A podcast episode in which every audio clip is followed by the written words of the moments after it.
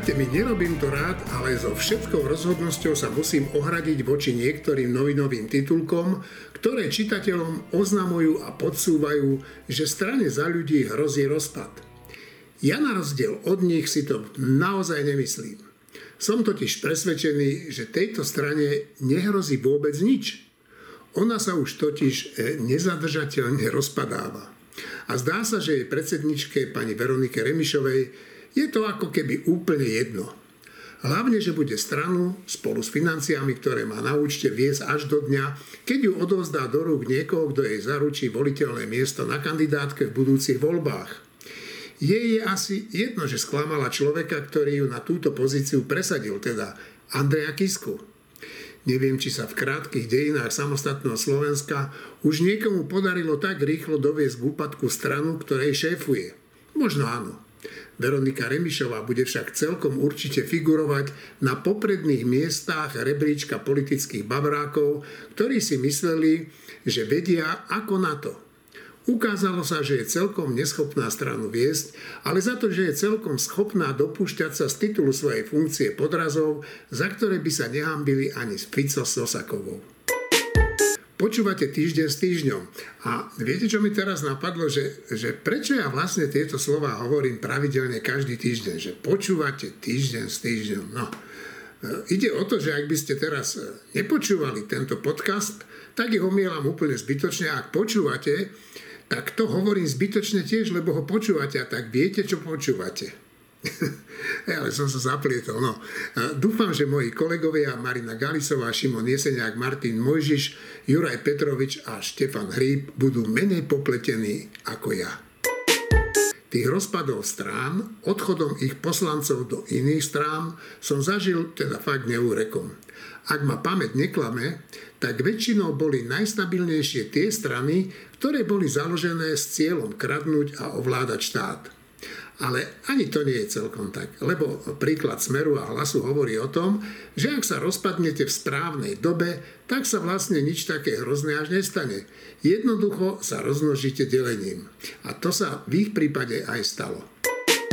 Kolegovia, už niekoľko dní, možno už niekoľko týždňov sme svedkami toho, ako najmenšia koaličná strana Za ľudí sa rúti, zdá sa, Zdá sa, že nezatržateľne do priepasti.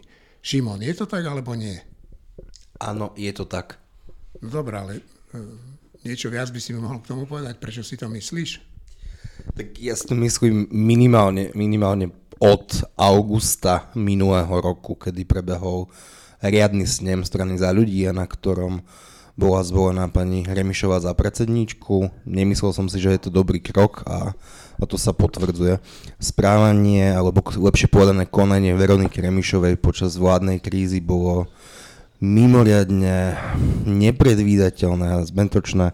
Z ničoho nič povedala, že z vlády by mal odísť nielen nie len Igor Matovič, ale i Richard Sulík, ktorá si robí v strane že mocenský puč, ale to nekritizujem až tak, pretože napriek tomu, že Veronika Remišová odvoláva istých ľudí, tak podľa stanov strany Za ľudí to je jej právo, takže to jej nebudem vyčítať, len to smeruje potom tá strana pod jej vedením mimo parlament, to je jednoznačné, a k zániku, a som hlboko presvedčený, že snem s najväčšou pravdepodobnosťou nebude a tí, ktorí nie sú v krídle Veroniky Remišovej, odídu zo strany. No, Veroniku Remišovu nepresvedčil ani Andrej Kiska, ktorý vlastne bol tým človekom, ktorý ju do tej predsedníckej stoličky inštaloval. A Andrej Kiska sa stretol aj s niektorými inými členmi Za ľudí a stretol sa napríklad aj s Jurajom Šeligom a Juraj Šeliga mi povedal, že ešte skúsi prehovoriť Veroniku Remišovú, aby predsa len ten snem zvolala. Zvolá ho alebo nezvolá? Ja si myslím, že ho nezvolá, lebo to je také, ako sama na seba asi si neprivolá proste svoj koniec, za prvé, za druhé.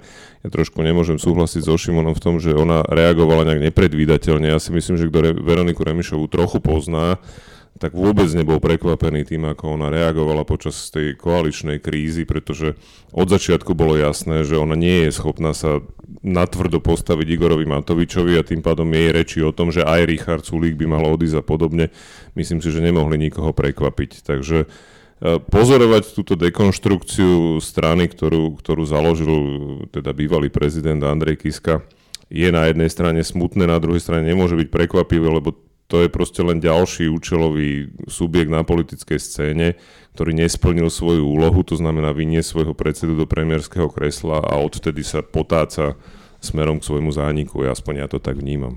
No, takýchto účelových subjektov, ako si to ty povedal, sme mali v slovenskej politike mnoho a teda nie som si istý, že či ich bolo viac ako tých normálnych strán, ale moja pamäť mi hovorí, že tu bol jeden účelový subjekt za druhým.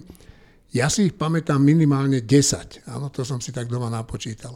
Marina, ty vidíš nejakú šancu, že by sa strana Za ľudí ešte mohla zachrániť? V momentálnom stave nie. A čo by sa muselo stať? Musel by byť zvolaný ten snem a to sa nestane. Mhm. Šimon. Ja si dokonca myslím, že ak bude aj snem zvolaný, takže sa nezmení na podpore a preferenciách strany Za ľudí nič. Čiže napriek snemu ja si myslím, že tá strana smeruje mimo parlament. A Štefan? No, ja som stranu Za ľudí volil a nepovažujem ju za účelový e, projekt, považujem ju za správny projekt, aby e, vznikla nejaká stredo, nejaké stredové zoskupenie, ktoré pomôže poraziť mafiánsky štát, ktorého svedkom bol ešte Andrej Kiska ako prezident a preto tú stranu založil, aby tomu pomohol. Ak toto je účelové, tak to je správny účel. Teraz politické strany majú byť akože vyprofilované, čiže niektoré sú pravicové, niektoré sú ľavicové, niektoré sú sociálno-demokratické, niektoré sú konzervatívne, ale teraz je taká doba aj všade v Európe, že existujú tzv. Stredové strany a tie stredové strany sú väčšinou najúspešnejšie. V Nemecku cé dé ú bola kedysi taká akože pravicovejšia, ale teraz je to skôr stredovejšia strana. Ale aj nemeckí sociálni demokrati boli kedysi ľavicovejší a teraz sú stredovejší. Čiže v tomto zmysle to nie je žiaden unikát alebo niečo také, že vznikajú aj na Slovensku pokusy o stredové strany.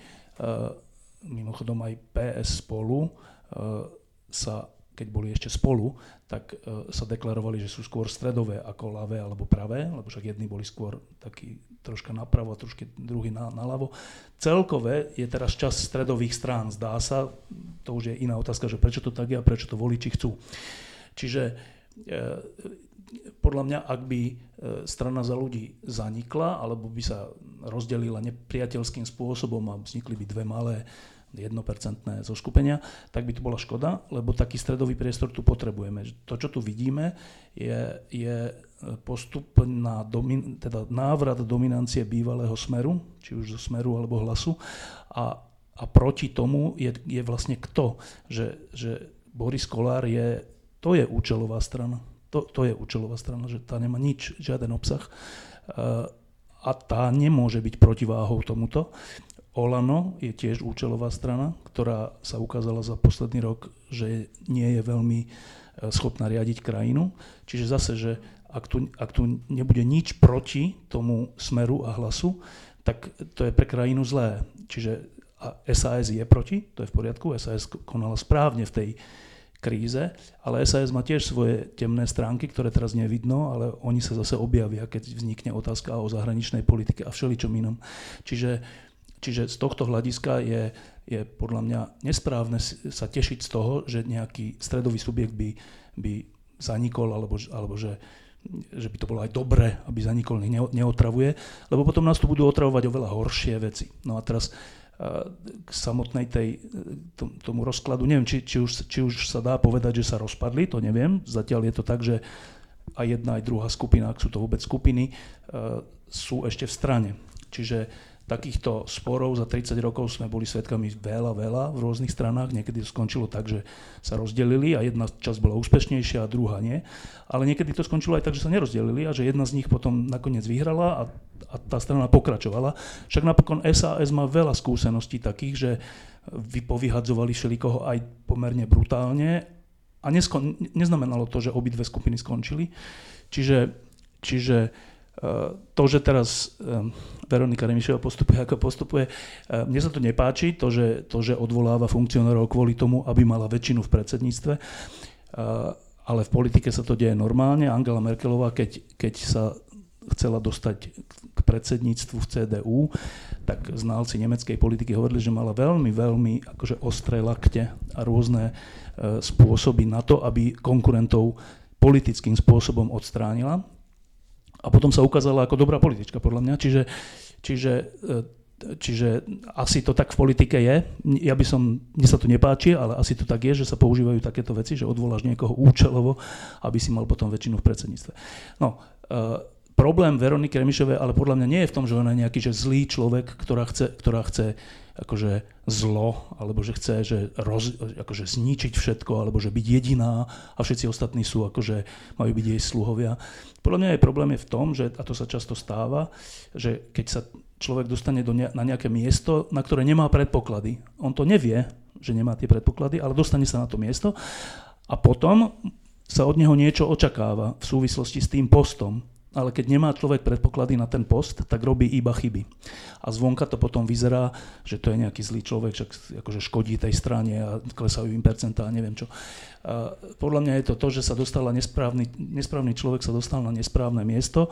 Keby bola Veronika Remišová nejakou podpredsedničkou Za ľudí a mala by na starosti boj s korupciou, tak by bola úplne výborná a všetci by sme boli radi, myslím si. A teraz, keď je šéfkou strany Za ľudí, no tak ona nemá, niekto to tu už dávnejšie povedal, že, že nemá vlohy na politiku, alebo že je úplne že štepená proti politike, v tom zmysle, že ona si myslí, že stačí hovoriť, že my nie, my nie sme za konflikty, my sme za tvrdú prácu. No a keď to hovoríš raz, tak sa to dá, ale keď to hovoríš sedemdesiatkrát, už je to úplne nudné, nikoho to nezaujme, preto tej strane klesajú percentá, ona navyše nemá rada konflikty, čo ináč v normálnom živote je dobrá vlastnosť, ale v politickom živote je to zničujúca vlastnosť, lebo keď nejdeš do konfliktov, tak si slabý a prehráš všetko. Preto ona si myslím, bola aj za to, že aj troj, trojkoalícia, možno aj štvorkoalícia, no hlavne to, aby sme pokračovali, aby nebol konflikt. No a zvonku to potom vyzerá úplne zlé a úplne, akože z hľadiska strany je to úplne neužitočné a, a nezmyselné. Čiže jediné riešenie je, ja neviem, či by, že nebude s ním, to neviem, to neviem, či si trúfne. Ak si to trúfne, tak to, to naozaj stranu potom pochová.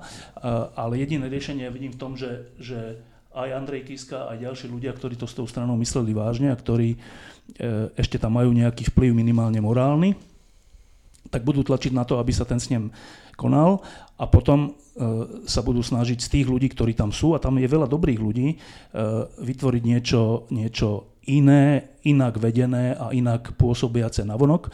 Ja si medzi nami myslím, že to nemôže byť Kolíková, že ona nemá tiež ten, tú schopnosť verejne pôsobiť tak, aby to malo veľa percent, pričom ona po, tie reformy, ktoré robí, sú v poriadku, ale znova by to bol ten krok, že dostanete na nejaké miesto človeka, ktorý presne na to miesto nemá predpoklady, pričom na iné miesta má veľmi dobré predpoklady. No, čiže ja si nemyslím, že by to mala byť Kolíková, ale však v tej strane je dostatok e, zaujímavých ľudí, takže si myslím, že jedinou cestou je to, že tá strana dostane nové vedenie a tým aj aj šancu na nový začiatok. No, Martin Mojžiš a... Tak Martin Mojžiš. Ja si myslím, že Veronika Remišová robí politiku ako šachista, ktorý vymyslí všelijaké brilantné ťahy, urobí ich a potom je úplne šokovaný, že na tej druhej strane šachovnice sedí iný človek, ktorý tiež urobí ťah. Ona hrá šach, ako keby ho hrala sama a je vždy úplne prekvapená, že napríklad ona vymyslí, že perfektný útok na súperovú dámu a potom je prekvapená, že tá dáma ustúpila niekam, alebo že fúha, a teraz musí rozmýšľať znova. A rozdiel oproti Merkelovej je ten, že Merkelová nikdy neriskovala zničenie tej veľmi silnej strany, v ktorej sa uchádzala o vysoký post, kdežto Veronika Remišová, akože ona, to sú že vynútené ťahy, ona ani nie, že by ten, ten druhý človek alebo tí ľudia na opačnej strane šachovnice museli nejako extrémne rozmýšľať, proste ona útočí a oni robia prakticky vynútené obranné ťahy, ktorých výsledok e, čoraz jasnejšie sa črtá, že je zničenie tej strany. Uh, Marina? Ja úplne súhlasím, čo Štefan povedal, že Veronika Remišová sa zo všetkých síl vyhýba konfliktom. Výsledkom je ale presne to, čo je vždy aj v reálnom živote, že keď sa človek za každú cenu vyhýba konfliktom, tak konflikty vznikajú a on ich v podstate vytvára už len tým vyhýbaním sa, pretože keď sa jasne nepovie, nedajú sa karty na stôl robia sa zákulisné ťahy, tak je z toho väčší konflikt, ako keby sa povedalo na začiatku otvorene. Nejaký ten konflikt menší by možno prebehol, ale vyčistil by sa vzduch a k niečomu by sa dospelo a niekam by sa to posunulo. Čiže ona týmto, čo robí, keby niekto nezainteresovaný, nevediaci o nej nič, videl, čo ona robí, tak vôbec nepovie, že ona je proti konfliktom. Lebo ona je naopak rozbuškou toľkých konfliktov týmto svojím prístupom, že neviem, či si to uvedomuje, či nie, ale mala by si. Dobre, čoraz častejšie v médiách sa špekuluje o tom, a špekulujem o tom aj ja, že rozpad strany Za ľudí urýchli rozpad tejto vládnej koalície. Tak poprosím vás všetkých o názor. Šimon. Nie nutne, lebo poslanecký klub je v pomere sedem ku tri. Ešte pri istých legitímnych ťahov, ktoré môže prejaviť napríklad Mária Kolíková, to dokonca môže byť dva ku osem, ak by štátny tajomník Luciek, ak, myslím, že Luciek je na spravodlivosti, ak by on abdikoval na, na post štátneho tajomníka, tak tie pomery sú ešte horšie pre Veroniku Remišovu, takže vládna koalícia sa môže len zmenšiť o dvoch poslancov. Not great, not terrible, ako by povedali v jednom uh, známom seriáli, takže nemusí sa to rozpadnúť, len bude o niečo menšia. Tam bude zaujímavé, či Igor Matovič sa svojou váhou postaví za Veroniku Remišovú a nechá jej ministerstvo uh, investícií. No, ja súhlasím so Šimonom, ja si myslím, že to nemusí znamenať nevyhnutne rozpad vládnej koalície. Myslím si, že uh, bude snaha udržať, udržať tú koalíciu čo najdlhšie a to, čo hovoril Šimon, tie počty parlamentné sú v tomto smere úplne asi najdôležitejšie. Takže ono, samozrejme, bude otázka, do akej miery si Veronika Remišová bude môcť udržať ministerskú stoličku, do akej miery jej to, no, Igor Matovič bude sa snažiť nejakým spôsobom vybaviť, uh, ale nemyslím si, že nevyhnutne musí dôjsť k rozpadu koalície. Môže sa to stať, samozrejme, ale tam by muselo dôjsť ešte k nejakým ďalším udalostiam, ktoré by to, ktoré by to nejakým spôsobom urýchlili. No, možno som tú otázku položil zle, Marina. Ja netvrdím, že v dôsledku rozpadu Za ľudí príde k rozpadu koalície, ale že či to nemôže urýchliť, lebo ten, tá koalícia je dosť rozglejená. Tam je strašne veľa faktorov. Toto je len jeden z mnohých, čiže ja mám pocit, áno, môže, nie, nemusí. Nie je to taký problém zásadný samo o sebe, tam je problém skôr to pôsobenie možno Veroniky Remišovej a čo bude ochotná pre Igora Matoviča urobiť, aby si uchovala ministerskú stoličku a podobne. Čiže jej rozkladné pôsobenie môže pokračovať napriek všetkému a to môže byť potom problém. Martin? Strašne závisí od toho, jak to bude hrať strana Za ľudí bez Veroniky Remišovej, to znamená sedem, osem, prípadne deväť poslancov, ak by... Ak by uh, odišla aj Mária Kolíková z toho ministerstva, oni to môžu hrať tak, že nie, že, že my sa pýtame, či nás príjmete na koaličnú radu ako frakciu, ako kým nás tam nepríjmete ako koaličnú radu a Veronika Remišová tam nebude, tak my sme skončili v koalícii, máte o deväť hlasov menej, môžu to tak hrať. Neviem, či to tak budú hrať, neviem, či to tak majú hrať, ale strašne veľa závisí, akože rozhodne počtársky a mocensky sú oni na tom tak, že ak Veronika Remišová robí v strane také kroky, aké robí, tak oni v parlamente môžu robiť zrkadlové kroky a úplne ju odstaviť. Dobre, posledný Štefan. Ja si myslím, že to nesúvisí s rozpadom koalície. Veľa bolo už tu takých koalícií, v ktorých niektoré strany sa rozdelili, ako Áno, alebo ešte ďalšie strany, ale to ne, nejako nesúviselo s tým, že by tá koalícia sa rozpadla, lebo tí poslanci, ktorí aj odišli z tých niektorých strán, zostali aj mentálne súčasťou koalície proti Mečiarovi, alebo teraz proti Ficovi, čiže ja tam nevidím nejakú skupinu ani v, Za ľudí, ktorá by bola radšej za to, nech vyhrá Fico s, so sme, s, s Hlasom, ne, a teda preto by odišli, to, to si nemyslím, čiže a, a navyše to ešte bude tak, že, to, že pre zvyšok koalície to bude výhodná situácia, lebo ten klub bude nejakým spôsobom slabší, alebo bude mať menšiu autoritu, alebo niečo také, klub Za ľudí, čiže, čiže skôr, to, skôr to môže dopadnúť tak, že sa s nimi budú tak trocha hrať, ale ten klub Za ľudí, respektíve možno dva, neviem, si myslím, že sa nijako nepostavia za predčasné voľby, alebo za koniec tejto koalície, čiže rozpad strany Za ľudí prípadný nie je rizikom pre rozpad vlády, to sú úplne iné veci, ktoré sú rizikom pre rozpad vlády. A čo? No, tak najväčším rizikom je Boris Kollár, podľa mňa, ktorý, keďže jeho nominanti boli a sú na čele Sisky A mne sa zdá po tých týždňoch, čo tu riešime to, aj to tajné stretnutie, aj vôbec spor v polícii, medzi políciou a tajnou službou, respektíve v orgánoch činných v trestnom konaní a tie zatýkania, tento týždeň bolo ďalšie, e, tak mne sa zdá, dobre, nikto nevidí do tajnej služby, ale zo skúseností tridsaťročných a zo skúseností zo stranou Sme rodina sa mi zdá, že, že najväčším problémom a rizikom pre rozpad tejto vlády je Sme rodina, a to preto, lebo si myslím, že cez tajnú službu oni ovplyvňujú politiku. To si naozaj myslím, a ak to tak je, že tajná služba pôsobí rozkladne, čo sa týka vlády, tak to je to najväčšie riziko. Že a, a, a keďže nominantom uh, uh, Sme rodina je šéf tajnej služby, aj bývalý, aj tento, tak mám dôvod si myslieť, že to je ten problém a odtiaľ vzniká. Čiže to je oveľa väčší problém ako nejaké, nejaké spory za ľudí. Šimon? Samozrejme, podpisujem, čo hovorí Štefan, len by som ešte dodal, že tam je ďalšie, ďalšie nášľapné míny a ďalšie trecie plochy, ako sú rozpočet, deficit, verejné financie a podobne. Richard Sulík povedal, že oni majú v tejto, v tejto vládnej koalícii, prosím, opravte ma, ak to poviem zle, že to sú dve červené čiary alebo tri. A prvý je, že korupcia, druhý sú, že migranti, tých, ktorých nutne potrebujeme migranti, mimochodom, a tretia sú zvýšené dane. A, a zvýšené dane a zvýšené odvody. A tým, že zatíname tú sekeru čoraz hlbšie, tak akože nutne tie zvýšené dane musia prísť a tam uvidíme, či to Richard Sulík s tou červenou čiarou myslí vážne. No ale ty si tu povedal jednu vec, nepochopil som to, si povedal, že migranti, ktorých mimochodom potrebujeme. Čo to znamená? Tak napríklad nám chýba jedenásť tisíc, pardon, jedenásť percent sestier, ktoré potrebujeme zdravotných, chýba nám x tisíc lekárov, x tisíc sanitárov, takže my migrantov potrebujeme nutne a nie o rok, ale hneď ideálne. Dobre.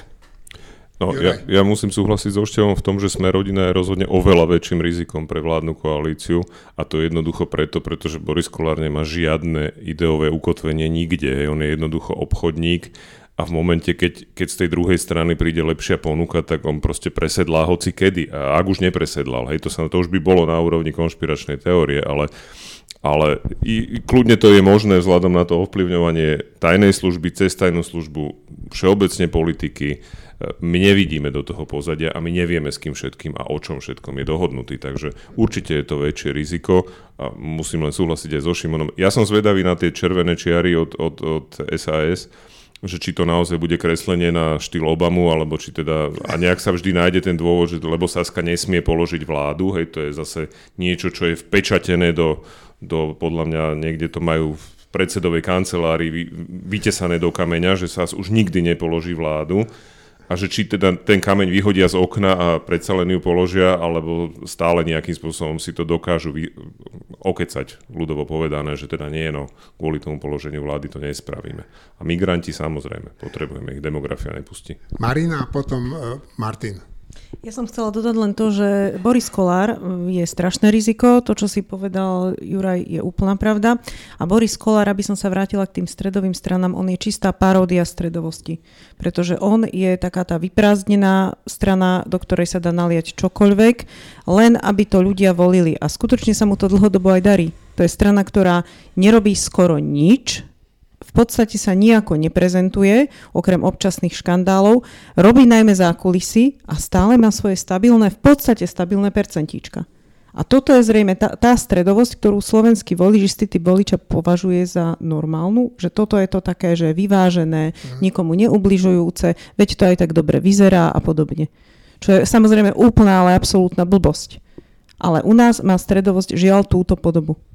Dobre, Martin Mojžiš? Ja len malilinku poznámku k tomu, čo Juraj vravel, že samozrejme, že Boris Kollár je hodnotovo úplne neukotvený politicky, ale Juraj povedal, že Boris Kollár je obchodník.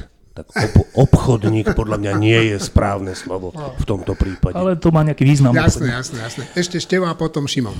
Ten problém, že ten problém tu máme vlastne celý čas, čo vznikla táto vláda, že čo je cena, alebo čo je hranica, ktorá keď sa prekročí, tak je lepšie, aby tá vláda skončila.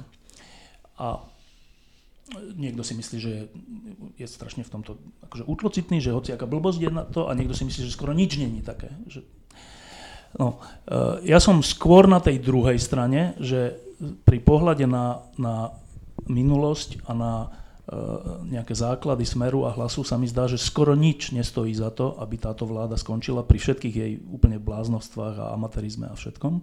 Že skôr som na tej strane, ale, ale akože uznávam, že je to ťažká vec, lebo e, tým, môžu, tým sa môže v politike akože prestať robiť politika, lebo, lebo keď, keď akože sa povie, že že vláda nesmie padnúť na sto percent v žiadnom prípade, no tak potom sa nemôže žiadna strana za nič na sto percent postaviť.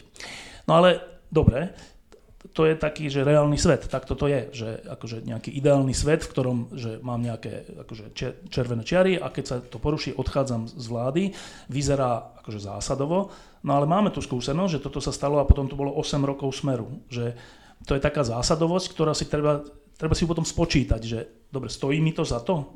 Možno stojí, možno nestojí. Mne sa teraz na prvý pohľad zdá, hoci ja som skôr človek, ktorý si myslí, že sa nemajú dane zvyšovať a že sa má štát zoštíhľovať a toto všetko, čo dnes už nie je populárne, dnes je už všetko skoro ľavicové, také myslenie nejaké. Ja, ja, ja s tým nesúhlasím a napriek tomu si myslím, že ak, ak táto koalícia zvýši dane, takže Saska nemá kvôli tomu odísť z vlády, lebo to, čo príde potom, je rádovo iné ako zvýšenie daní. Rádovo, že iné.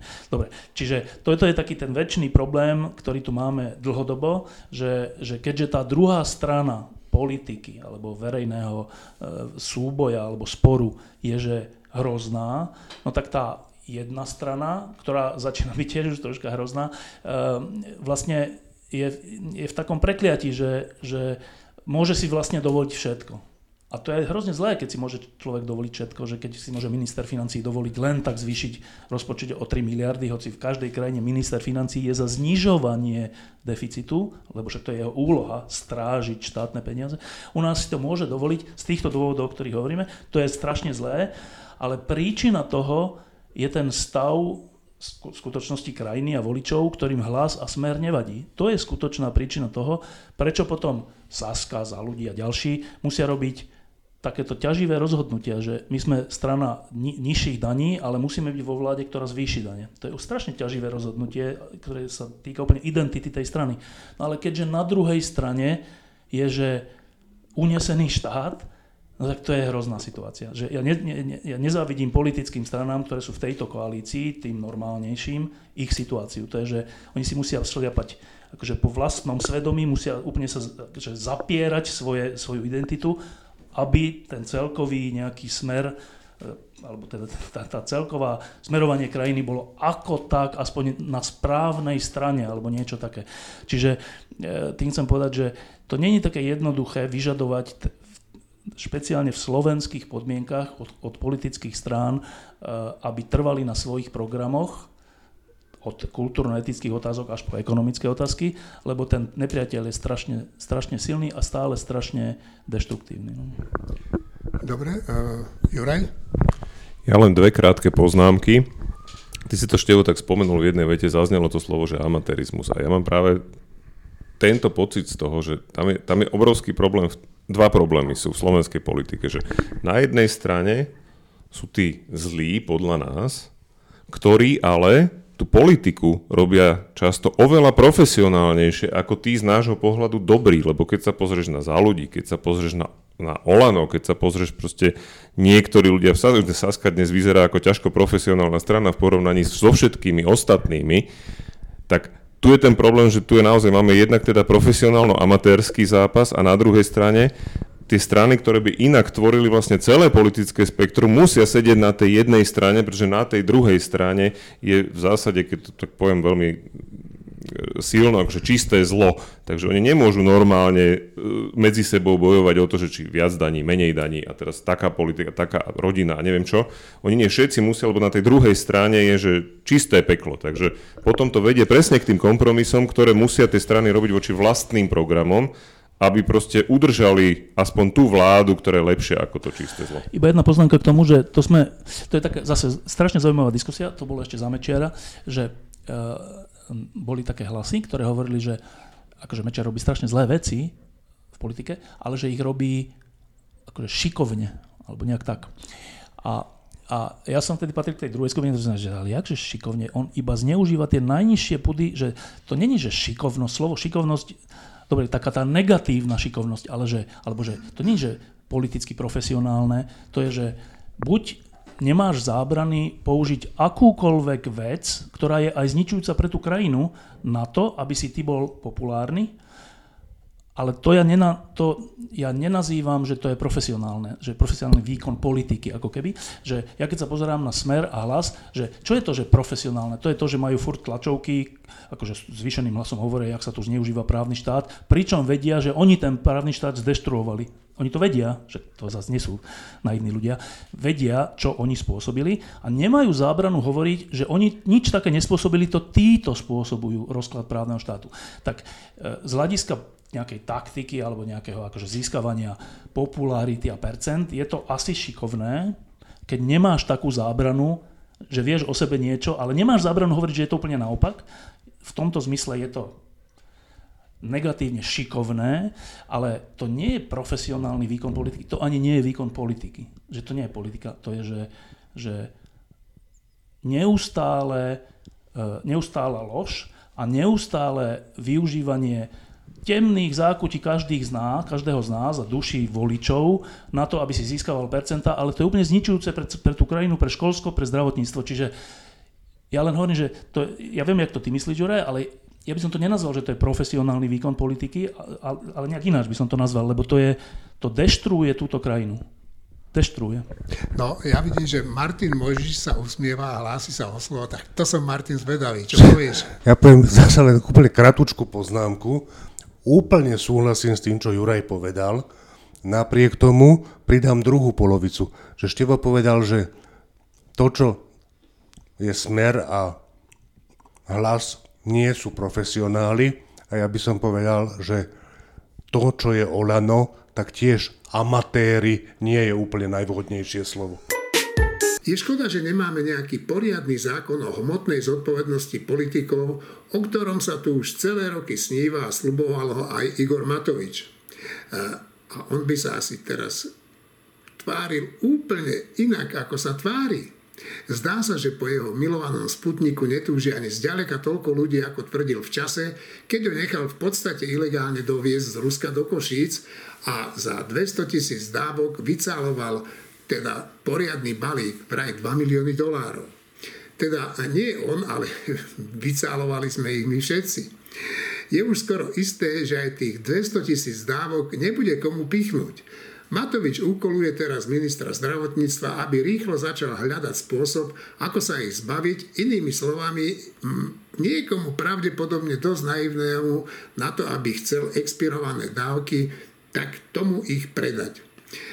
Možno by mal prestať Lengvarského zaťažovať takými hlúpostiami a vakcíny by si mohol kúpiť on sám. Mohol by si vyjednať dobrú cenu, a potom by každý deň mohol do garáže chodiť obdivovať vakcínu, ktorá ho stála premiérske kreslo.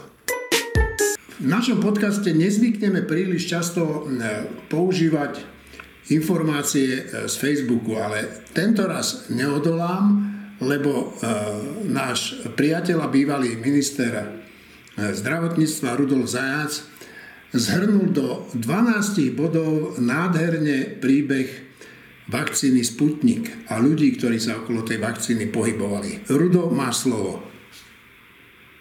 Áno, ďakujem.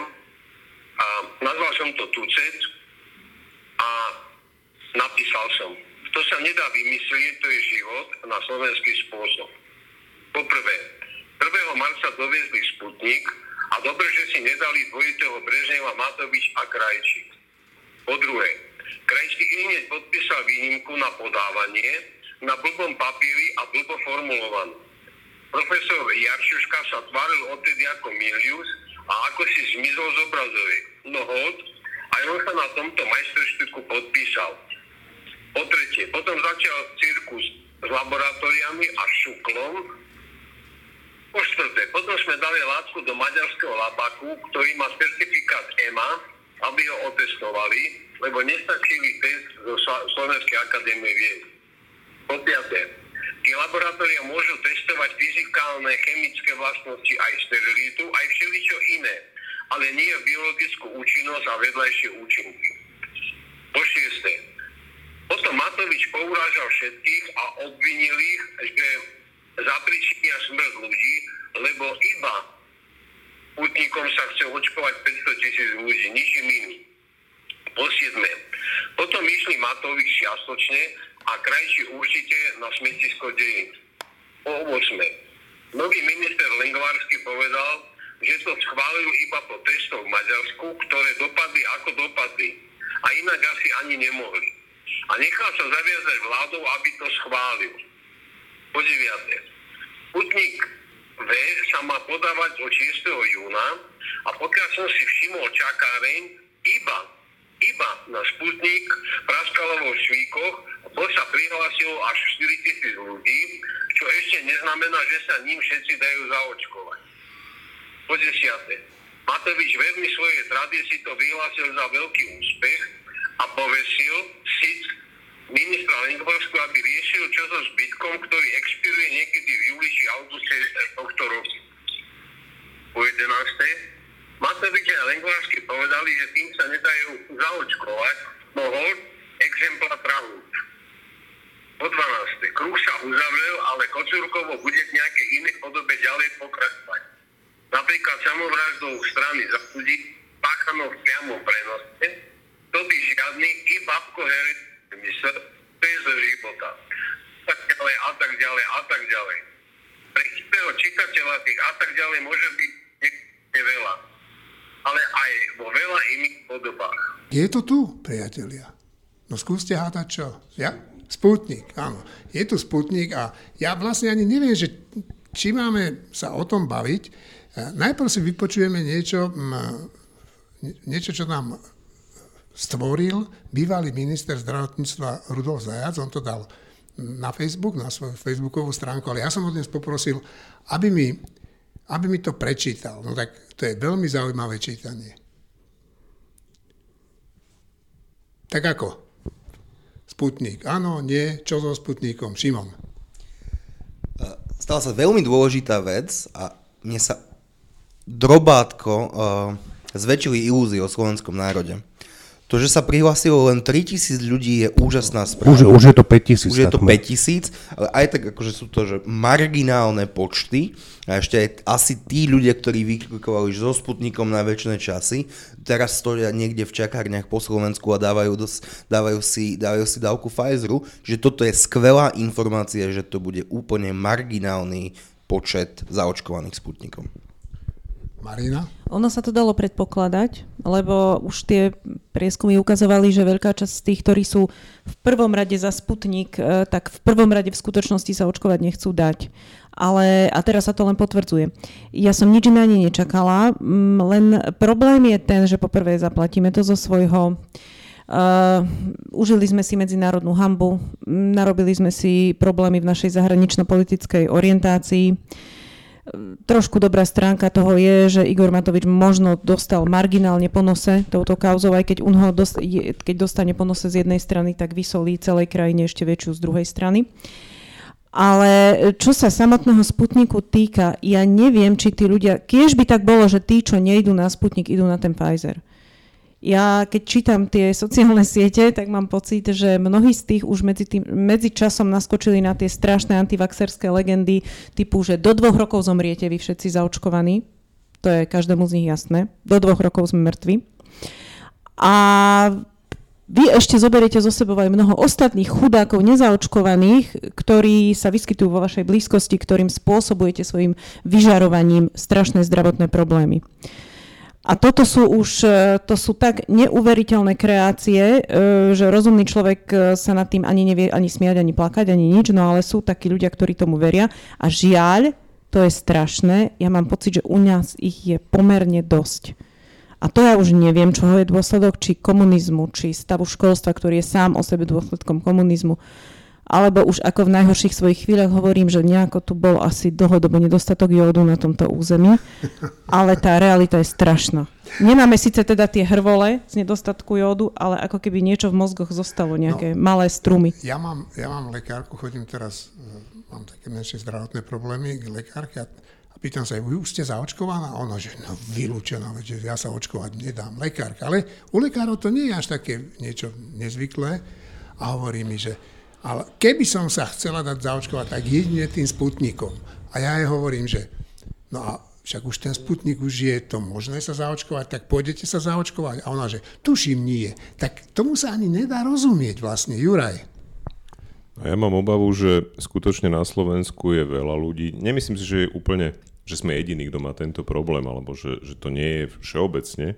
Je to skutočne dôsledok určite zlyhávajúceho vzdelávania. Je to dôsledok hybridnej vojny, kde ako musíme si povedať na rovinu, že to, čo sa deje, to, čo v tom verejnom priestore, pretože to, čo si Marina hovorila, to sú veci, ktoré tam nevzniknú len tak. To sú často veci, ktoré sú úplne úmyselne šírené a to ešte nevidíme, to, čo sa šíri mailami. Ja skutočne akože mám, mám vo svojom okolí ľudí, ktorí sú ochotní uveriť tomu, že keď si dajú proste em er en á vakcínu, tak budú neplodní, ktorí proste majú pocit, že, že kompletne sa im prepíše genetický kód, pomaly sa zmenia na nejakých zelených mimozemšťanov. A to, takže... nie, to nie je pravda? Zatiaľ sa to nepotvrdilo, žiadna štúdia to nepotvrdila, ale teda uvidíme na Slovensku, podľa mňa tí absolventi univerzity, Google a, a Facebooku to nejak takto povedia. Ale ja sa vrátim ešte k tomu Sputniku. Mňa to tiež neprekvapilo. Ja tipujem, že viac ako desať tisíc tých ľudí nebude, ani keď ešte teda Igor Matovič bude nejakým spôsobom bičovať tých ľudí, že teda však ste hovorili, tak pre Boha sa chodte prihlásiť. A niekto krásne povedal, že to budú podľa mňa tí istí ľudia, ktorí vlastnia vozidlo Lada. Že keď si v dnešnej dobe niekto kúpi Ladu, tak je to asi ten človek, ktorý sa pôjde zaočkovať Sputnikom. Že to je nejak tak mi hrá dokopy, že to, to sú títo ľudia, ktorí zostali zamrznutí v osemdesiatom ôsmom roku a, a v tom žijú doteraz. Štefan. Uh, tak dve veci. Tak, že prečo, prečo je to tak, že, že pomerne veľa takých ľudí? No tak to je presne to, o čom sme hovorili pred chvíľou, že, že tí politici, ktorí nemajú zábrany útočiť na tie najnižšie pudy a na, na tie najhlúpejšie názory, ktoré sú v každom z nás, tak tí politici aj v tejto veci pôsobili deštrukčne na nejaké všeobecné povedomie. A to nielen Kotlebovci, ale aj Smer a Hlas, z nich ste nedostali za posledný rok jasné odporúčanie očkovať sa. Oni stále len hovorili, že hlavne to musí byť dobrovoľné a nesmie byť nikto nútený a nesmie byť nikto diskriminovaný, keď nebude očkovaný. Čiže oni podprahovo, ale aj nadprahovo vlastne boli na strane tých, ktorí spochybňovali očkovanie. A teraz je, a to je ich výsledok. Čiže te, ten, ten tzv. Profesionálny výkon politiky, keď získavaš takto percentá, nesie takéto ovocie, že dobre, tak potom tu bude veľa nezaočkovaných ľudí, lebo politici nezodpovedne Uh, hovorili niečo, čo si sami pri tom nemyslia. Ja si myslím, že väčšina Hlasu a Smeru sa dá zaočkovať, lebo vedia, že je to správne, ale potrebujú percentá a teda hovoria ľuďom vlastne to, čo ľudia chcú počuť, tá, tá, tá ich časť voličstva. Čiže to, to, je, to, je, pre, to je presný príklad toho, ak, aký profesionálny výkon politiky podáva Smer a Hlas. Takýto, že to, že to ničí budúcnosť Slovenska. Uh, a k samotnému Sputniku, tých tri tisíc, päť tisíc, nech to je desať tisíc, to je jedno, uh, To, akože, my sme tu v zajatí, v zajatí uh, jedného politika, ktorý si, sa naučil ešte v opozícii, že veci sa dajú robiť tak, že hr. Že veci sa dajú robiť tak, že ty si urobíš malý prieskum a z toho prieskumu vyvodíš, že takto to je celoslovenský a ty potom urobíš také opatrenie, ktoré zodpoveda tomu prieskumu. Tak on si urobil malý prieskum, kde mu vyšlo, že koľko? Polka Slovenska sa dá Sputnikom zaočkovať, keby Pol, na to šlo... Pol milióna. No, tak a teraz... Teraz čo? Teraz, teraz keď to tak nebude, tak čo, ten prieskum neplatil? Bol to falošný prieskum? Alebo čo? Nebol to falošný prieskum podľa mňa, ale podľa prieskumov sa nedá robiť, tie prieskumy sú momentálne, za, za týždeň je iná situácia, za dva týždne je úplne iná situácia, ale keďže sa, je, keďže sa to Matovičovi ešte v opozícii uh, on má pocit, že rátalo, alebo že sa mu to darilo, že takto robiť politiku na základe rýchlych nápadov, podložených rýchlym prieskumom, tak, tak takto to bolo s tým Sputnikom. A teraz vidíme, že opakovane, aj v tomto prípade, že takto sa nedá robiť normálne, že dospelá politika alebo dospelá správa vecí verejných na Slovensku. A nielen, že sa nedá robiť, ale že to má že veľké škody. Aj finančné, aj politické, aj medzinárodné, aj všelijaké. To je znova trocha jak s tou Remišovou, podľa mňa, že, že keď sa človek s takýmito nápadmi, on má nejaké miesto v spoločnosti, to je v poriadku, však všetci máme nejaké takéto um, úlety alebo nejaké proste niečo. A niekedy je to dokonca aj vtipné. A je to aj možno aj, aj zaujímavé pre časť spoločnosti alebo tak. Ale keď sa takýto človek s takouto výbavou dostane do príliš dôležitého postavenia a, a tam sa úlety stanú normou celej spoločnosti, no tak potom to je úplne že deštruktívne a potom vlastne ten človek vyzerá za takého diabolského. Ale to je znova, že, že to je, to je zodpovednosť ľudí, ktorí, voličov, nás všetkých, ktorí e, nemajú tú rozlišovaciu schopnosť. Proste, že e, raz povie Kotleba niečo a ho, zvolíme ho za župana. A potom už je dlho v parlamente a niečo. Nemáme rozlišovaciu schopnosť, že počkaj, keď on hovorí, že Rómovia to je to najhoršie, to asi nebude to najlepšie. Nie, my to nemáme. Tak x percent ho zvolí a potom ho tu máme. A tak je to s Matovičom a s ďalšími, že s, Bo- s Borisom Kollárom. Že to je to isté, že vyčítať Borisovi Kollárovi, že je Boris Kollár, je troška akože smiešné, nie? Že čo mu budeme vyčítať? On, on je takýto, to nie je jeho chyba, že, sa stav, že, že získali sedem percent. A to je, to je to isté s týmto Igorom Matovičom, že taký ten, taký ten radostný jeho opozičný, radostné opozičné pôsobenie, kde používal všelijaké finty, vtipné veci, urážlivé veci a neviem čo boli, akože fan. No ale keď sa dostaneš že, že, že k zodpovednosti, tak, to, tak už to nie je že smiešné, ale že je to tragické pre celú tú spoločnosť. Celý príbeh Sputnika je že úplne tragický. No, ja som jeden z tých, kto Igora Matoviča už ako redaktor Týždňa podporoval, ale nie, nie tým, že by som ho verejne podporoval, ale že som dosť často chodil na tie jeho akcie a musím sa s hanbou priznať, že mne sa to dosť často páčilo, čo robil ten človek, ale dnes vidím, že vlastne táto jeho mentálna výbava robiť také show okolo tej politiky, niekedy aj nechutné je na škodu. Martin Mojžiš. Ja len jednu vetu k tomu, k tým, k tým päťtisíc prihláseným, z ktorých možno bude časom až desaťtisíc, z ktorých možno zase bude menej ako desaťtisíc naozaj zaočkovaných, ale k tomu číslu len jedno, je to presne ako predpovedal Igor Matovič, nebojte sa, dobre bude. No, mohli by sme aj tým skončiť, ale Juraj ešte chce niečo povedať. Práve mi napadlo, že to je výborný koniec, ale vrátim sa ešte k tomu, čo si Števo hovoril ty, že, že teda, že ako Hlas a Smer a tak, že proste stále lavírovali a tak, no ale na čelo týchto lavírujúcich sa postavil ten Igor Matovič. On bol prvý, kto proste neustále lavíroval a hore dole a teraz a zachránim vás a dobre bude a neviem čo. A keď hovoríme o tom, že to je presne tá ukážka, že a ja som to nemyslel, že profesionálny výkon politiky. Oni si profesionálne robia svoju prácu, čo znamená udržať sa v politike, aby ich nikto nemohol zavrieť do basy. Tak som to myslel, ten profesionálny výkon tej ich práce. A ich prácou je toto. Ich prácou nie je zlepšovanie stavu krajiny, však to nerobili dvanásť rokov. A tam, tam je vidieť proste tento problém, že aj na tej strane v úvodzovkách tých dobrých, to čo hovorí Martin, že to nie sú amatéri, to sú diletanti. A problém je aj v tom, že áno, ono je to atraktívne, keď niekto šaškuje v parlamente. Ale keď si uvedomíš, že čo to znamená pre vývoj politickej kultúry ako takej, tak to je úplne, z môjho pohľadu je to veľmi podobná deštrukcia ako to, čo robí Smer a Hlas svojim profesionálnym výkonom svojho, svojho, svojho udržiavania sa v politike. Takže to je ten problém, že ani na jednej, ani na druhej strane človek nevidí to, ako by sa politika reálne naozaj mala robiť. To znamená solidne. A áno, Štefan má pravdu ešte v jednej veci, nikto Národnú radu nedobil so zbraňou v ruke. Jednoducho tých ľudí sme tam posadili my, voliči, to znamená, my máme tú zodpovednosť za to, kto tam sedí a čo tam stvára. Martin Mojžiš. Ja ešte k tomu, čo Juraj vravel, k tomu očkovaniu Igora Matoviča. Pred týždňom som vravel, že treba na to dávať pozor, že to môže byť zaujímavé. Áno, áno, v ten istý deň oznámil, že Sputnikom on sa očkovať nedá, lebo by nemohol cestovať. Čo evidentne nie je pravda, on ako minister financií by mohol testovať, cestovať, len by sa vždy musel dať predtým testovať. Čo má rád. Spoľahlivým pé cé er testom. Mu neuznali ten test, ktorý má rád, ale ten, ktorý nemá rád, ten pé cé er test. A on môže testo- cestovať podľa mňa úplne bez očkovania.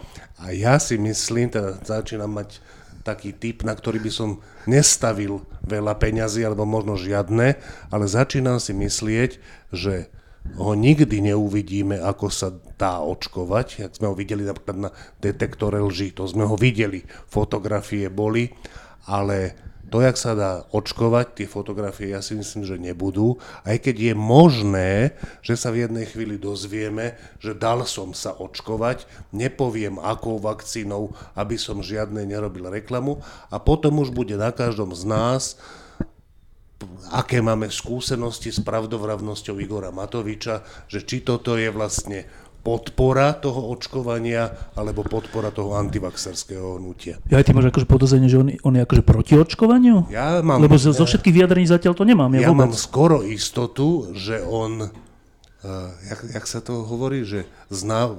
Za komunizmu sa ho, do, do tých životopisov alebo do tých posudkov sa písala taká veta, že s náboženskou otázkou je vy, vysporiadaný alebo Áno. vyrovnaný. Vysporiadaný. Tak je, vysporiadaný. Tak ja si myslím, že on je s otázkou očkovania nevysporiadaný. Prečo? Čo, čo, čo, čo tak z toho, z toho, že, že on nemá, akože čo sa týka jeho vlastného očkovania, to sú všetko vyhýbavé tvrdenia už, už rok. Šimon? Ja, ja si pamätám, že Igor Matovič úplne jednoznačne povedal, ešte keď sa spúšťalo očkovanie, keď sa išiel očkovať profesor Krčmery, že sa zaočkovať dá, len uvažuje nad tým, že nechce byť za zlého, že nechce ísť prvý, tak uvažuje nad tým, a že či ísť prvý. No, to, bolo, to, bolo vtedy, to bolo vtedy, keď sa očkovať nemohol dať, pretože mal COVID. To znamená, že áno, on vtedy, keď sa očkovať dať nemôže, vie mať silné a jasné vyhlásenia. Vtedy, keď sa dať očkovať môže, má podľa mňa opatrnejšie očkova- vyhlásenia. Pravím, nevsadil by som na to peniaze, ale ja mám pocit, že je nevysporiadaný s touto otázkou. Dobre, tak ja som čakal, že to očkovanie odbijeme strašne rýchlo a vidím, že to vzbudzuje emócie u Martina.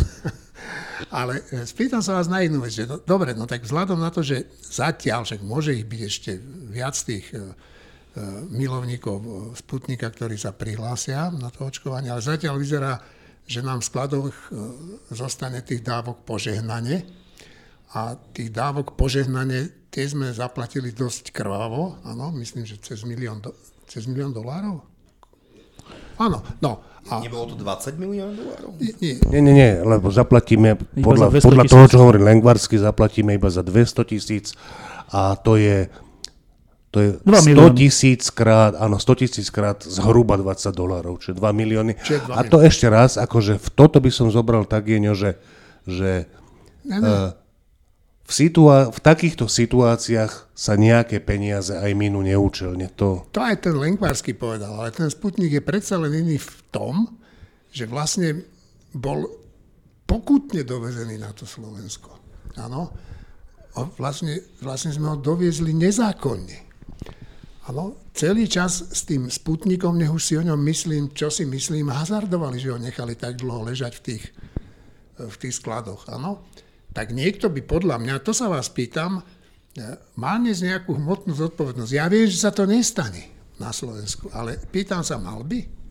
Ja verím, že Olano bude tvrdo presadzovať svoj program, majú na to ústavnú väčšinu, majú na to vládnu väčšinu, hmotnosť politikov vedia odhlasovať, takže ak si stoja za svoje, nič im nebráni v ceste. Martin? Ja si v tomto prípade myslím, že nie. Ja si myslím, že napriek tomu, že celý ten Sputnik považujem za chybu, to, že sa to podarilo zjednať, tá príšerná zmluva, že teda nebude platiť a že zaplatíme iba na to, za to, čo sme sem doviezli a čo s pravdepodobnosťou hraničiacou s istotou celé neminieme. Už sa to podľa mňa ani nepodarí predať, lebo je to tak blízko tej dobe expirácie. Áno, budú to tie, budú to tie látky vyhodené do Dunaja, ale opakujem, to sa v takýchto Jasne. situáciách niekedy musí stať. Je to menší problém, než á gé testy, ktoré sme nakúpili v oveľa väčších množstvách za oveľa väčšie peniaze. Marina? Ja by som povedala, že ono sa nám to v konečnom dôsledku veľmi vyplatilo, lebo už to, že Igor Matovič zaplatil najvyššiu cenu a to svojou premiérskou stoličkou, to on robí stále neplechu. akože niet kresla, z ktorého by Igor Matovič nedokázal škodiť, len z tohto kresla škodí tak, o niečo predsa len poznanie menej a už absencia tých premiérskych plačoviek, to je pre duševné zdravie ľudí v tejto krajine taký veľký bonus, že mne už aj tie dva milióny dolárov v porovnaní s tým pripadajú ako nič. Hokej nepozerám. Viem sa tešiť z toho, keď naši, naša, reprezent, naša reprezentácia víťazí. Viem sa tešiť z toho, že ak si ten hokej aj pozriem, akože tentokrát som si občas pozrel nie celé zápasy, lebo vždy som sa bál, že naši prehrajú, ale videl som, že tí chlapci hrajú s takým nasadením, tak sa mi to strašne páčilo. Ten posledný zápas som nepozeral, pretože som si hovoril, že Pane Bože, keď to budem pozerať, zas prehrajú. No, prehrali, áno. Mali, na jednej strane sme mali úspech, že sme sa dostali do toho osemfinále, štvrťfinále. A na druhej strane, hneď v tom štvrťfinále sme pohorili, ale naozaj so silným súperom. Sedí tu naozaj znalec nášho hokeja, novinársky znalec, Štefan Hríb. No, sedím. No, však, a vyprávaj. Um, tak, takto, že pre tých, ktorí nepozerajú hokej, tak dostať sa na majstrovstvách sveta do štvrťfinále je ťažká vec. A my sme sa do štvrťfinále nedostali už myslím osem rokov. A, a to navyše v situácii, keď pred x rokmi nastal ten jav, že sme mali stále menej hráčov z en há el a stále menej hráčov mladých draftovaných do en há el, čiže stále menší výber kvalitných hráčov do reprezentácie sme mali t- kvalitných, takých tých top. E, v tejto situácii e, sa dostali do vedenia slovenského hokeja bývalí hráči okolo Mira Šatana, Miša Hanzuša a ďalších ľudí. E, zobrali to v situácii, ktorá je že strašne nevýhodná. Zobrali to v situácii, keď, keď hokej išiel dolu vodou. A teda sú to myslím, že tri roky, odkedy sú na, na čele zväzu a tým pádom aj majú vplyv na to, kto je reprezentačný tréner a sú generálnymi manažérmi reprezentácie, teda majú vplyv na to, ktorí hráči prídu do reprezentácie a tak. No a v tejto situácii e, sme teraz na majstrovstvách sveta mali najmladšie mužstvo v našej histórii, e, to znamená, že tá generačná obmena už je naozaj, že nie že Že, že, sa, že sa deje, ale že už je po nej. Že už je to iná generácia hráčov, než tá slávna. A s touto inou generáciou hráčov, kde boli aj sedemnásťroční, dvadsaťroční e, hráči na týchto majstrovstvách, prvýkrát vôbec na majstrovstvách sveta, tak s touto sme sa dostali do štvrťfinále. A teraz pre tých, ktorí e, nesledujú až tak šport, tak šport je taká zvláštna vec, že hráte zápasy, ale je úplný rozdiel, či ten zápas hráte len tak, alebo či ten zápas hráte, že ide o všetko. Je to úplný rozdiel pre tých hráčov, ktorí keď nemajú tú skúsenosť, ináč to je v každom športe tak, že keď teraz je Roland Garo, tak keď je niekto prvýkrát vo finále Roland Garo, tak je, je všeobecná úvaha, že asi to prehrá. Nie, že by bol horší ako ten súper, ale že ten tlak toho, že si vo finále alebo v semifinále, a proste, že môžeš dosiahnuť veľký výsledok, pre neskúseného hráča je horší, ako keby hrali na, na teda ihrisku súpera. Že to je strašná zodpovednosť, zviazané ruky a tak. No. A títo mladí hráči hrali prvýkrát v živote takýto dôležitý zápas, že, že keď vyhráme, hráme o medaily. A hrali ho s Američanmi, ktorí majú strašne rýchle kočuliarské mužstvo, strašne. A, a hrali ho po, po ôsmich, siedmich zápasoch, čo pre mladých hráčov je aj únavné. Čiže suma sumarum, že my sme, keď som pozeral to štvrťfinále, tak som videl, že sme boli pomalší, ale pomalší nie v zmysle, že by akože nechcelo sa im korčulovať alebo tak, ale myslím si, že už boli úplne unavení. Že tí sedemnásť, osemnásťroční, dvadsaťroční chalani, oni ešte nemajú takú kondíciu ako muži, akože snažia sa všetko, ale proste to vidno. A v kombinácii s tým, že hráš prvýkrát v živote super dôležitý zápas, ktorý pozerá polovica Slovenska, no tak akože je úplne pochopiteľné, že to nezvládli. Viacerí hovoria, Hrivík, Marek Hrivík, jeden z našich dvoch, troch najlepších hráčov, hovorí, že, že to je perfektné, čo sa stalo, že pre tých hráčov je to úplný posun v kariére, pre tých mladých, že o rok budú oveľa silnejší, aj keby už nič iné nezažili, tak ten samotný zážitok z nich urobí silnejších hráčov. Čiže ja som úplne spokojný s týmito majstrovstvami sveta. V štyroch zápasoch sme hrali veľmi dobre, v dvoch sme nehrali dobre a v jednom sme hrali tak nejako. Čiže dostali sme sa do štvrťfinále, teda, teda sme na ceste od toho, aby sme boli desiaty, dvanásty a tým pádom zle nasadzovaní a tým pádom musíme hrať predkvalifikáciu na olympijské hry. Sme, sme na ceste k tomu, aby sa toto zmenilo. Máme na to nádej, lebo je tam veľa mladých, pre mňa aj niektorých neznámych hráčov, ktorí zrazu hrali dobre. Napríklad taký obranca, že Samuel Kňaško, neviem, či ho vôbec nejakí ľudia poznajú, ale hral, že dobre a má dvadsať rokov.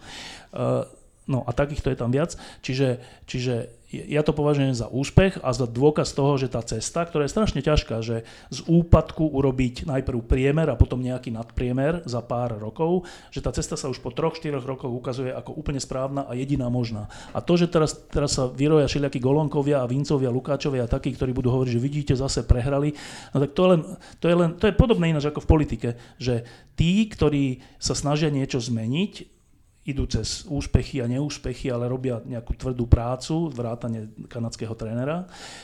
A tí, ktorí sú akože zapšklí, alebo sú proste, že nie sú pri tom, tak idú na tie najnižšie pudy pred, pred, pred fanúšikmi a hovoria, vidíte, však prehrali. Ale nepovedia, že ale však my sme po ôsmich rokoch boli vo štvrťfinále s najmladším tímom, to už nehovoria. Povedia, že ale to boli slabé majstrovstvá. Ja, ja to celé sledujem, že jak, jak sa vyjadrujú, to je hrozné. Sa vyjadrujú, že to boli slabé majstrovstvá, tým pádom jasné, že sme sa do, dostali do štvrťfinále. No počkaj, a, a pre iných to neboli slabé majstrovstvá? Či, či, čiže oni iba pre nás to boli slabé majstrovstvá? To je úplne nezmysel celé. Ale nie, nie sú schopní ľudia, ktorí sú v tom nejako zainteresovaní a nie sú teraz pri kormidle, boli tam dlhé roky a viedlo to k tomu úpadku, nie sú schopní priznať, že vidno progres v slovenskej reprezentácii a v slovenskom hokeji, ale ja ho tam vidím, že úplne. Naša hokejistka Marina? Ja hokej nehrám, ja ale moje deti, hej, niektoré. A chcela by som povedať, že trošku aj mám s tým mládežníckym hokejom skúsenosti na vlastnej koži a napríklad, čo sa týka tohto mladého tímu, tak ten Slavkovský, ktorý tam akože podával veľmi dobré výkony na ten vek, však sedemnásťročný chalanisko, ešte to ešte hra s Mriežkou, hej, čo je úplne že neskutočný pohľad tam. A, lebo do osemnástich musia mať aj muži Mriežky, hej, čo ženy majú celý život, hokejistky. Tak e, chcem len tým povedať, že on podával úžasné výkony. A potom som si uvedomila, že ale on nie je vlastne úplne produkt slovenského mládežníckeho hokeja. On bol dosť často vonku. A presne toto je momentálny stav slovenského mládežníckeho hokeja, že strašne veľa tam odvádzajú rodičia individuálnych hráčov a hráčok, že pošlú to dieťa von, zapla- vybavia mu štipendium, niečo zaplatia, akože posnažia sa a zapracujú individuálne na vývoji toho hráča či hráčky a toto je aj napríklad prípad Slavkovského. Čiže tam ešte stále sú nejaké medzery, aby sme vychovávali tých v tom mládežníckom hokeji fakt akože naše talenty dobre a vychovávali ich tak, aby z nich niečo bolo, tak ešte stále tam je čo robiť, ale už stále, už to vidieť, že sa to robí. Čiže to je strašne dobre. A ešte k tomu hokeju, oni občas podávali až dojímavo dobrý výkon a to, že človek bol potom strašne smutný, keď prehrali. Ja som teda bola, hej. Som bola zúrivá, smutná a tak ďalej. Ale to bol vlastne dôkaz toho, že som vôbec očakávala, že majú možnosť vyhrať. Lebo keby som neočakávala a keby som nepredpokladala, že majú možnosť vyhrať a nemala tú nádej, tak ma asi tá prehra vôbec nezasiahne. Takže to je ten, ten smútok tých fanúšikov napokon je len dôkazom toho, že mohli sme mať nádej a tá nádej bola úplne oprávnená, lebo občas ju potvrdzovali. Martin? Uh, ja práve, že vôbec som nebol sklamaný z toho, že vypadli v tom štvrťfinále. Ja považujem ten výsledok za úplne ideálny. Bolo výborné, že postúpili do štvrťfinále, lebo to mužstvo, to je, to je trikrát iné mužstvo, ale stále je to reprezentácia Slovenska, už tretí rok hrá hokej, z ktorého je zrozumiteľné, jak ho hrá. Hrá ho stále rýchlejšie, hrá útočný hokej proti akémukoľvek súperovi. To znamená, že minule sme nepostúpili, bo skončili sme deviaty a hrali sme rovnako, rovnako dobrý hokej. Teraz, teraz on, on, sa, on sa postupne zlepšuje, ale v zásade je to rovnaké. Preto ja si myslím, že bolo výborné, že tie majstrovstvá boli trochu slabšie, čo hovoril Štefan. A je výborné, že sme postúpili do toho štvrťfinále. Všetko navyše by podľa, podľa mňa bol úspech, ktorý by prišiel príliš skoro. Aj kvôli tomu, čo si Marina hovorila, že my máme ešte strašne veľa roboty v mládežníckom hokeji, aj v dospelom hokeji a úspech, ktorý by prišiel teraz, ak by prišiel, tak by prišiel v čase, keď ešte výkon toho keď ešte výkonnosť toho mužstva, tej reprezentácie a najmä výkonnosť celého slovenského hokeja nezodpovedá tomu, aby sme hrali o medaily. Aby sme sa dostali do...